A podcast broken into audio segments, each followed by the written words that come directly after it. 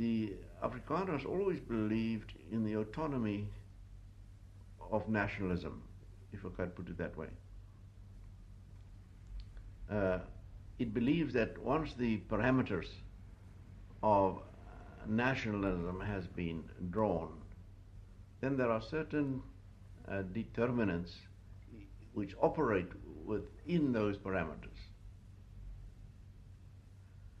which determine the whole nature and philosophy of the people, and which also expresses the uh, ethos of that particular community. Such uh, uh, a determinant, for example, is their own language, which is Afrikaans. Uh, it is their religion, which is uh, basically uh, Presbyterian, Calvinistic, Protestant. Uh, it is the concept that uh, uh, God has got a, a, supreme plan for everybody, and that it is basically a, a white community. It's the age old story, the name of God invoked in justification of something that is of itself evil. The speaker in this case is Professor S.J. Olivier, the White Rector and Vice Chancellor of the Indian University in Durban, South Africa, and a senior member of the Broederbond, the near secret Afrikaner society dedicated to white supremacy. In South Africa, where Afrikaner and English live with African, Indian, and mixed race, B is for Bantu, B is for Boer, and B is for Brit. But before that, and above all, A is for apartheid.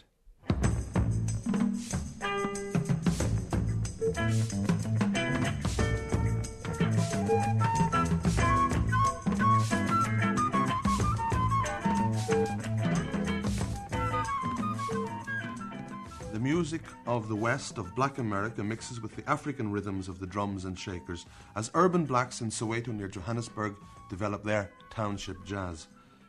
Soweto stands for Southwest Townships, and its 18 component parts house around a million Africans. At least that's the official story, for in fact, the population of Soweto may be nearer 2 million. In South Africa, blacks need permission to live anywhere, and those who don't have it risk and often get jailed.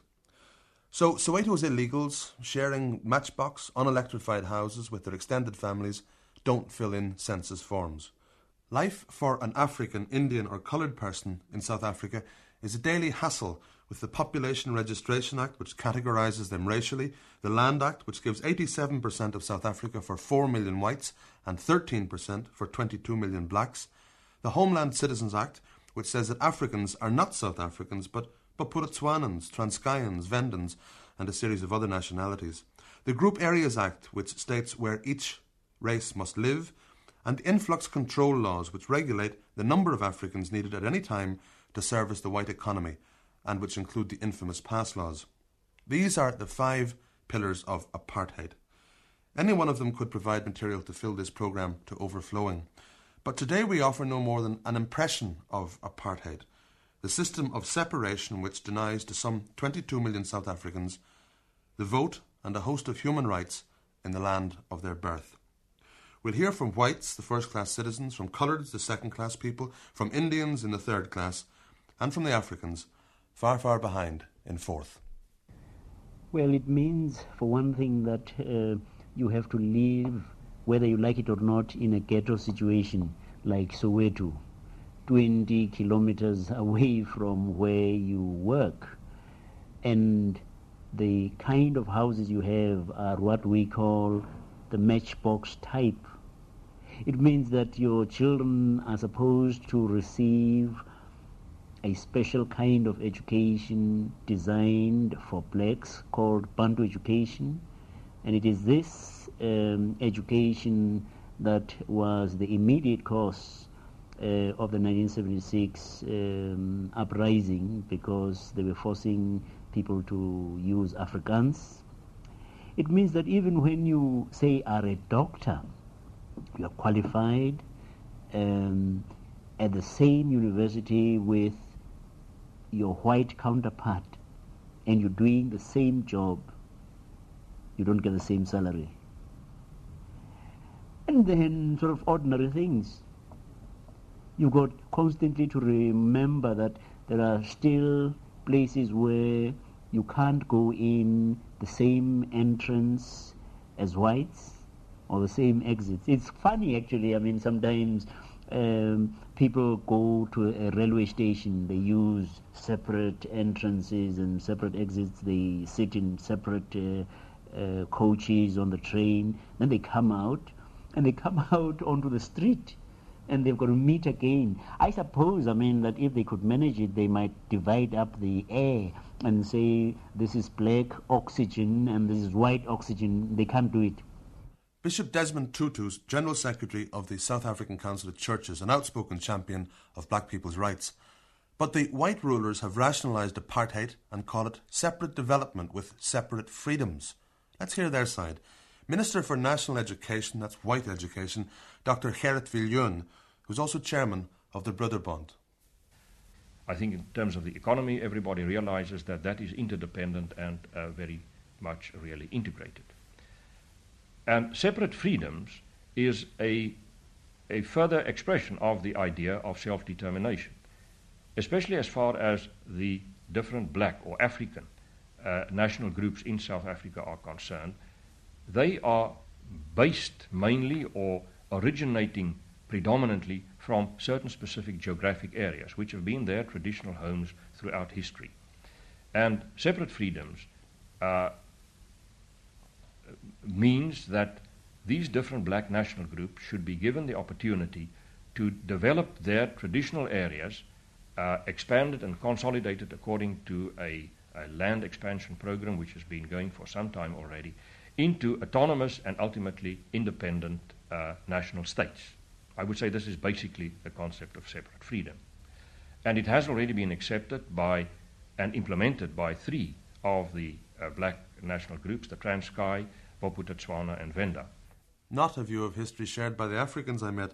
Professor S.J. Olivier, we've heard from already. Well, he has a pat explanation for the Group Areas Act. It's not an easy problem to resolve just overnight because the, the uh, effect that uh, any number of, of, of people or influx of people into a certain area would have on that area could actually stir up more ill feeling and uh, breed resentments, uh, perhaps far greater than is considered to be the case where certain group areas have been allocated. Dr. Denis Worrall is chairman of the Constitutional Committee of the President's Council. That's a new body set up to plan the future while still excluding the blacks. This is how he describes his task in the Council, which has succeeded a parliamentary commission on the Constitution. The Commission felt that it wasn't really equipped to, to do this, and so it recommended the creation of the President's Council with the broad purpose of drawing up a new constitutional dispensation for South Africa which accommodates uh, the interests of persons of colour while at the same time uh, takes care of the interests of white South Africans. It sounds so smooth and easy, yet here's how it can devastate a person's life. Cape Town, Minister of Internal Affairs Chris Heunis said yesterday 152 people had had their racial classification changed last year.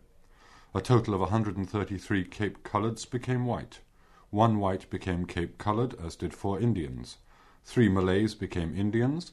Six Cape Coloureds became Indians three whites became Chinese, one white and one Indian became Malay. Behind those figures lie how many tragedies? Are families split? Possibly. Does each of them have to uproot a whole life and move to the race area approved by the Group Areas Act? Yes. Man's inhumanity to man. And another newspaper story. The Athlone District Advice Office has instructed lawyers for Mrs. Virginia Yappy to appeal against her conviction of being in the Cape illegally. Mrs. Yappy, 37, was found guilty by the Langa Commissioners Court on February the 10th of being in the prescribed area of Cape Town for more than 72 hours. She has tried unsuccessfully for the past 14 years to get permission to live with her husband legally in Cape Town, where he has worked for the past 25 years as a chef at the Constantia Nek restaurant. No comment needed. The most recent phase of black opposition to apartheid began in June 1976 when Soweto students boycotted their schools and demonstrated against Bantu education, the curriculum that former Prime Minister H.F. Verwoerd said would ensure that there could be no place for Africans in the European community above the level of certain forms of labour. Now, the government spends nine times more on the education of each white child than on each black child. White teachers have 20 pupils, African teachers 48. The 1976 protest began when 20,000 schoolchildren marched against having to be taught in Afrikaans. Wandile Zulu of the Congress of South African Students was one of them. You see, before, that is before 1955, in the early 40s, the educational system in South Africa, it was better according to our parents. Well, so they said, because they are telling us of uh, the royal readers, which was more or less the same education as the whites. But after realizing that is the blacks are competing with the whites in the educational field or industry, they felt that they should introduce an education which will indoctrinate the black man. That is, the black man must always be inferior to a white man. And uh, even if you are at work, you can be of the same standard, but you cannot be having the same qualities of that particular job. So they're really suppressing the black man that is not to compete with the white man. Hence, they had to introduce the Bantu education.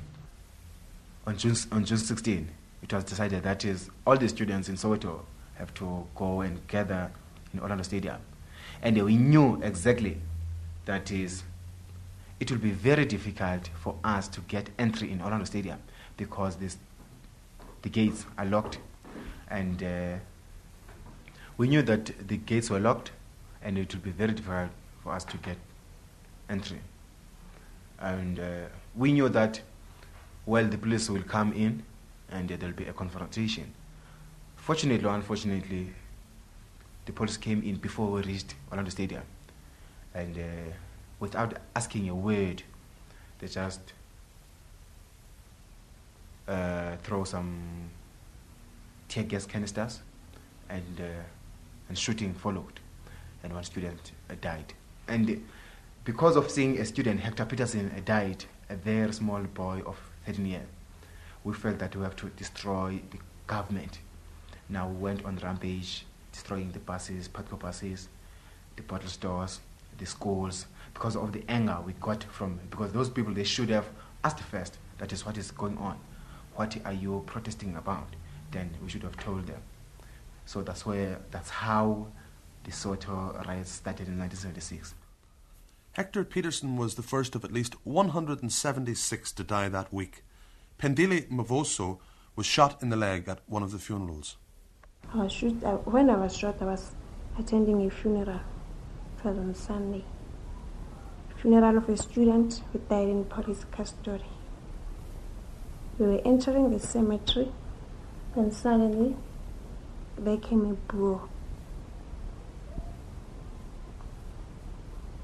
Started to say something in Afrikaans which I didn't understand as we were demonstrating against Afrikaans as medium of instruction in school.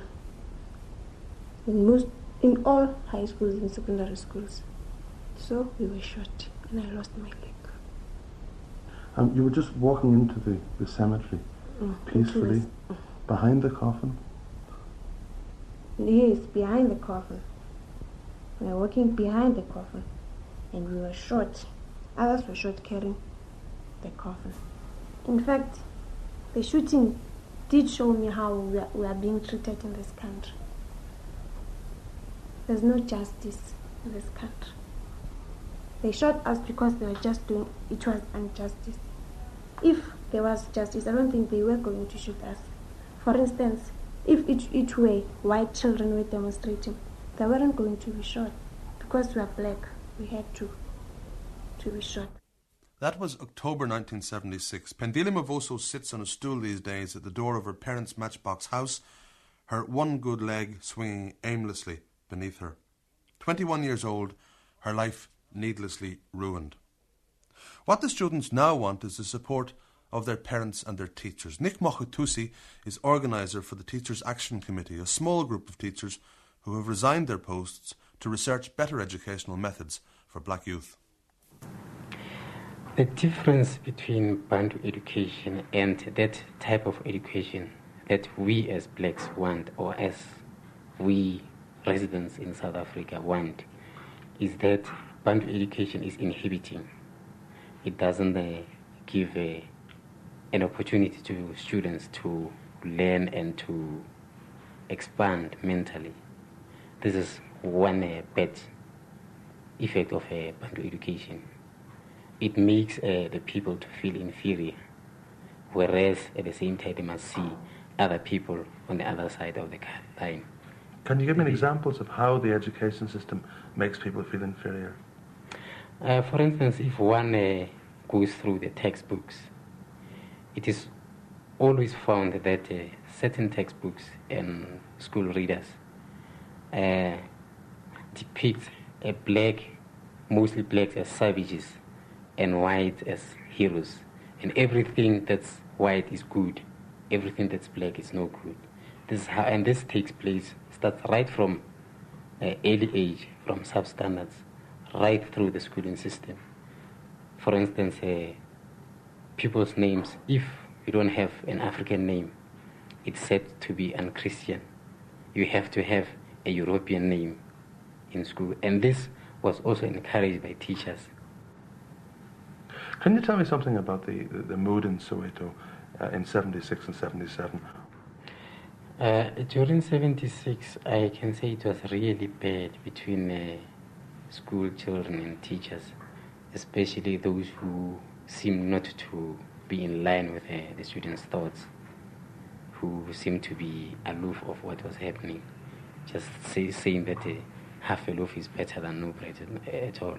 Whereas there were a number of students who were dying because of this very half a loaf they were talking about. After 76, the adults of Soweto set up the Committee of Ten to coordinate their long term resistance. The committee's chairman is Dr. Nthato Motlana, one of the most important internal leaders of African nationalism. Here he talks about the committee's priorities. Uh, to mobilize, to organize, to politicize, to be spokesman for the people of Soweto. And in so doing, become the standard bearer for communities throughout the country. That's our task at the local level. How successful have you been uh, since 1976, 1977 in, in making progress here?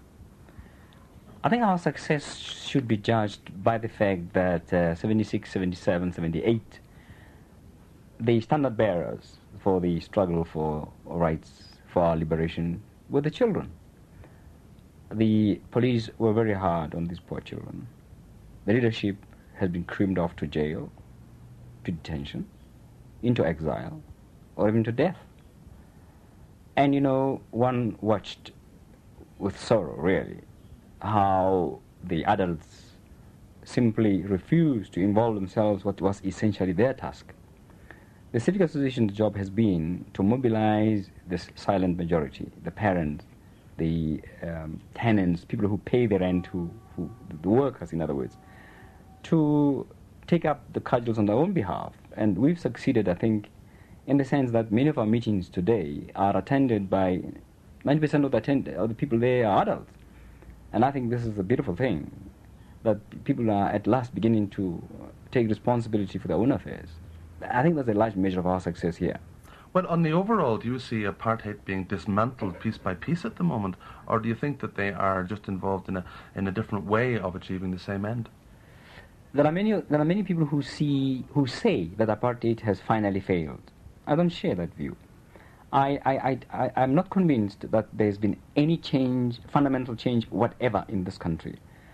By fundamental change, the it, fundamental change must mean structural changes that must involve the black man as a South African.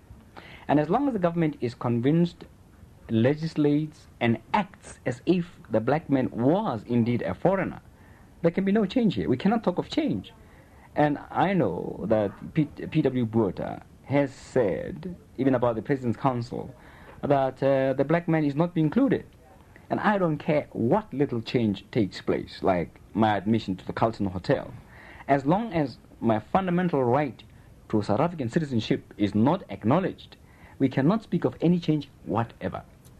Do you think that there are problems amongst uh, the, the, the, black community because of the divisions between, um, shall we say, the ANC, uh, ZAPO, Chief Buthelezi, uh, different organizations all seeming to be going in perhaps slightly different directions? Oh, no. There, there aren't any problems like that. Um, there are only two groups in South Africa among the blacks. The one group is that of the collaborationists, those who think they can use the system to change the system. Here I include the community councillors, the homeland leaders, the Gatsha Buthelezis. The second group are those who, who refuse simply to, to, to collaborate in their own oppression. Here I include people like ourselves, the ANC, PAC, the exiles, and so on. And as far as these are concerned, the only difference really is about methods. There may be some difference about ideology, but basically, we think that if we don't collaborate in our own oppression, we'll get somewhere.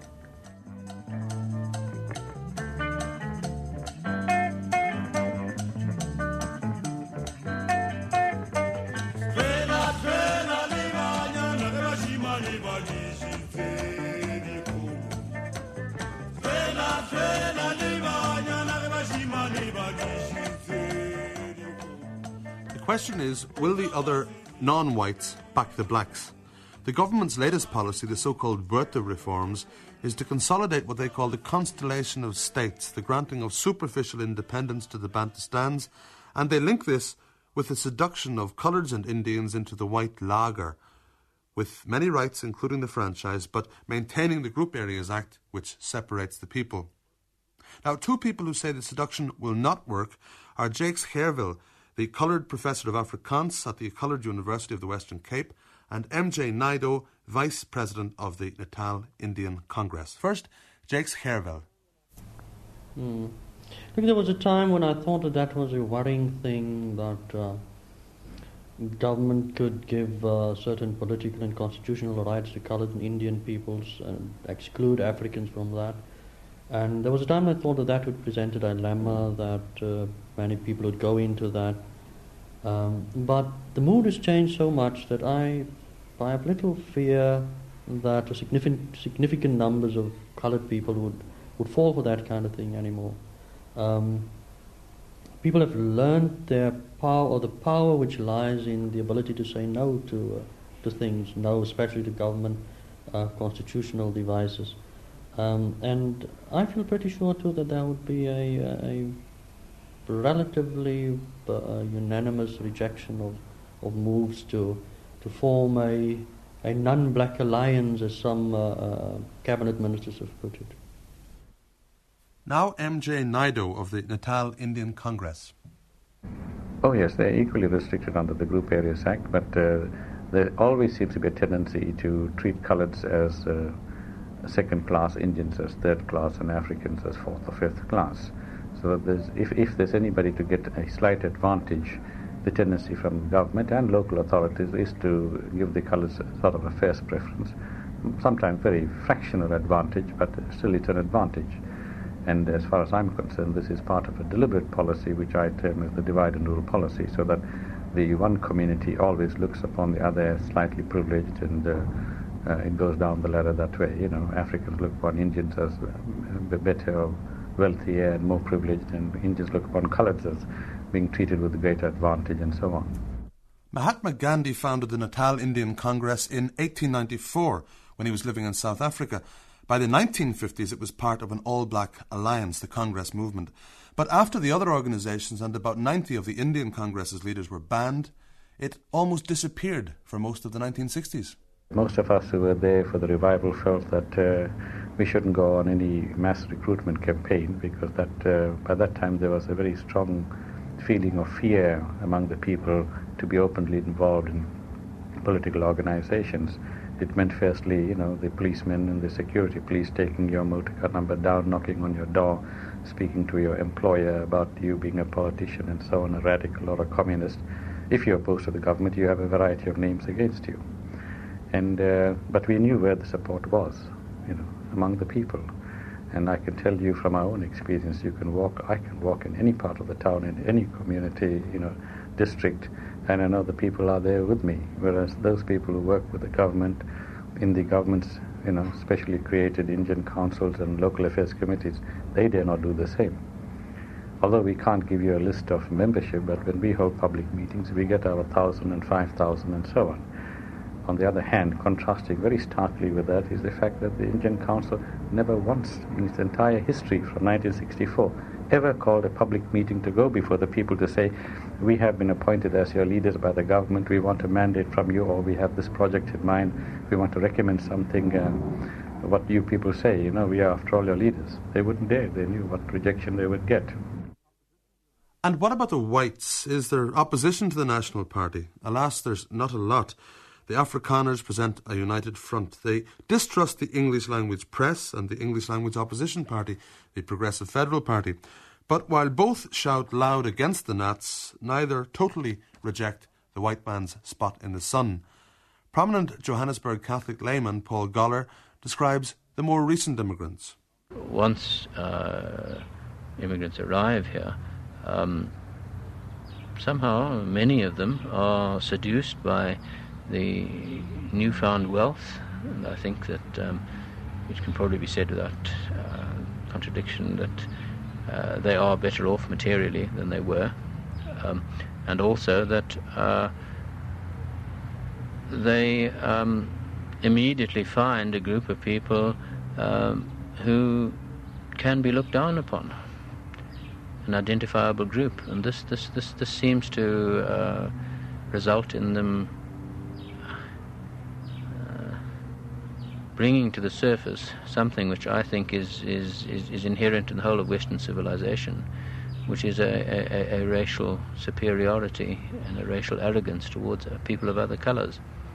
Archbishop Denis Hurley, president of the South African Bishops' Conference, accepts that the Catholic Church has been slow to oppose.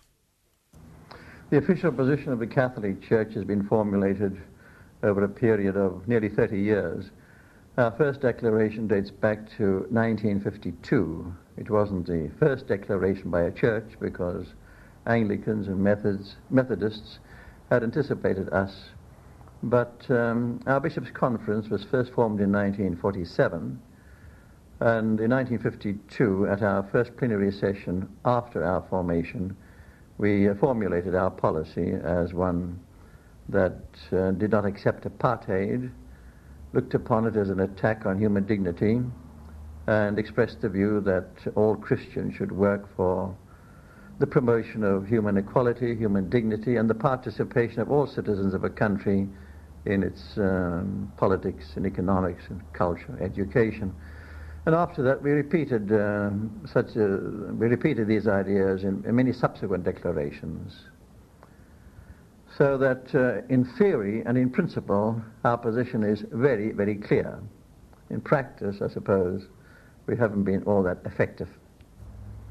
Some people say that apartheid is, is crumbling away slowly, that there's all sorts of petty restrictions on blacks that have been removed over the past 10 years or so. Uh, other people say that the, the, the, constellation of states concept is a, is a, a much more total type of apartheid. Now, what do you think? That's a very big question. Uh, it's, it's, very hard to come to um, clear conclusions. The whole idea that the Afrikaner nationalists had accepted the need for change has come from Mr. P.W. Botha, the Prime Minister. Two years ago, he was saying very openly, unless we change, we die change must take place. But he has been very careful not to specify what we should change to. It's too difficult for him still, because there will be so much opposition in his party, and uh, possibly the right wing would take over and oust him. So he has to play the game very carefully. Now, it's hard to tell exactly what he means, whether he means um, a total change of policy in South Africa. It's hard to accept that. It's very hard to accept that he means a total change of policy in South Africa because much of what he says and much of what he does seems still to support the idea that uh, power and wealth will remain in the hands of the whites. And as regards the blacks, they will be relegated more and more to their so-called homelands, so that the only blacks who remain uh, in the so-called white area of South Africa, which is 87% of the whole country, will be those necessary for the South African economy. They will be, so to speak, co-opted into the white establishment. There's a great confusion of ideas, a great confusion of uh, statements and declarations, but basically I would say there is no acceptance yet by Afrikaner nationalists of a need to change. And indeed, it would be very, very hard to persuade the white population of South Africa to accept this. Whether you mean by white population the Afrikaner section, which is 60%, or the English speaking section, which is 40%. I think the English speaking section would uh, have the same mentality as the Rhodesians. A few cosmetic changes here and there, but basically no change to the fundamentals of white domination. Do you think that however undesirable, war is probably inevitable here? It looks inevitable. It does look inevitable because uh, it would be against all the lessons of history to imagine that the white people of South Africa could change enough, say in the next 10 years, uh, to welcome participation by blacks, real participation by blacks in the running of the country. If they can't welcome that participation, they have to accept war. So my reaction often is a rather poor one, that of saying that, uh, humanly speaking, I can't see any solution but violence. As a Christian, I go on hoping. If war comes, it's a war the blacks will fight alone. And whatever way you look at it, you see trouble ahead for South Africa. The laws of domination make life so impossible for non whites. They are discriminated against at every turn. Some despair and accept their subjection. Some put up a limited fight. Among these latter is Chief Gatsha Buthelezi, leader of the Zulus. He accepts self governing status for his KwaZulu homeland, but says he'll never go for independence. Chief Buthelezi's political movement is called Inkatha. One of its central committee, Durban lawyer Hyacinth Bengu, explains the farce of living in so called KwaZulu and working in Durban. Take me, I live at Umlazi which is KwaZulu. I don't have even a file to my name. My livelihood is in this office. Although at night I'm a Zulu, during the day I'm an ordinary South African. Now, from 7 o'clock I'm a South African until 7.30, and then at 8 o'clock I'm a Zulu. It doesn't, it doesn't work. What about KwaZulu, the existence of, of the country as a a, a self-governing uh, entity. Has that meant that Chief Buthelezi has been able, as Chief Minister, to, to introduce any improvements for his people, or does he see it at the moment still as being uh, really just a, a, part of South Africa, a homeland thing, and his job is to, nego- is to negotiate with the government? Uh, he has not been able to do anything, not because he doesn't want to, but because Pretoria supplies every cent I don't think there's any field really in which he can do anything except by persuading Pretoria to allow more money. The argument is put up that, that um, the existence of independent homelands is very bad uh, for workers because they can be sacked from their jobs and can be hired simply as migrant workers having been sent back to, say, the Transkei uh, for one month uh, of, of the year. The, the official name is commuters, homeland commuters. You see this girl who brought us tea? because she lives at KwaMashu, is the homeland commuter. Every year, on the 1st of April, her contract terminates. She ceases to be employed by me. And I have to give her three rand to take to the office at KwaMashu and pay it there as a levy to enable her to be permitted to work in Durban. It's all a form of degradation, but worse still is to be banned that's the removal of all rights, including the freedom of association with more than one person at a time. Govan Reddy is banned, so this interview is illegal. For me, particularly, it has been a great burden because it has affected my job. That has been the greatest thing for me, that I was unable to find a job. Uh, ideally, I'm qualified to lecture in a university. That's what I really wanted to do. But because of my political beliefs, I was not given a job at the university. And my second, I chose the second best thing that, that came along, and that was the Institute of Race Relations. And uh, when I was banned, I was forced to leave that job. By whom? By the government, by the Minister of Justice, who signed my banning order, which precluded me from working for an organization that researches or publishes. And my job with the Institute was research and publication. So I was forced to leave the job in terms of my banning order.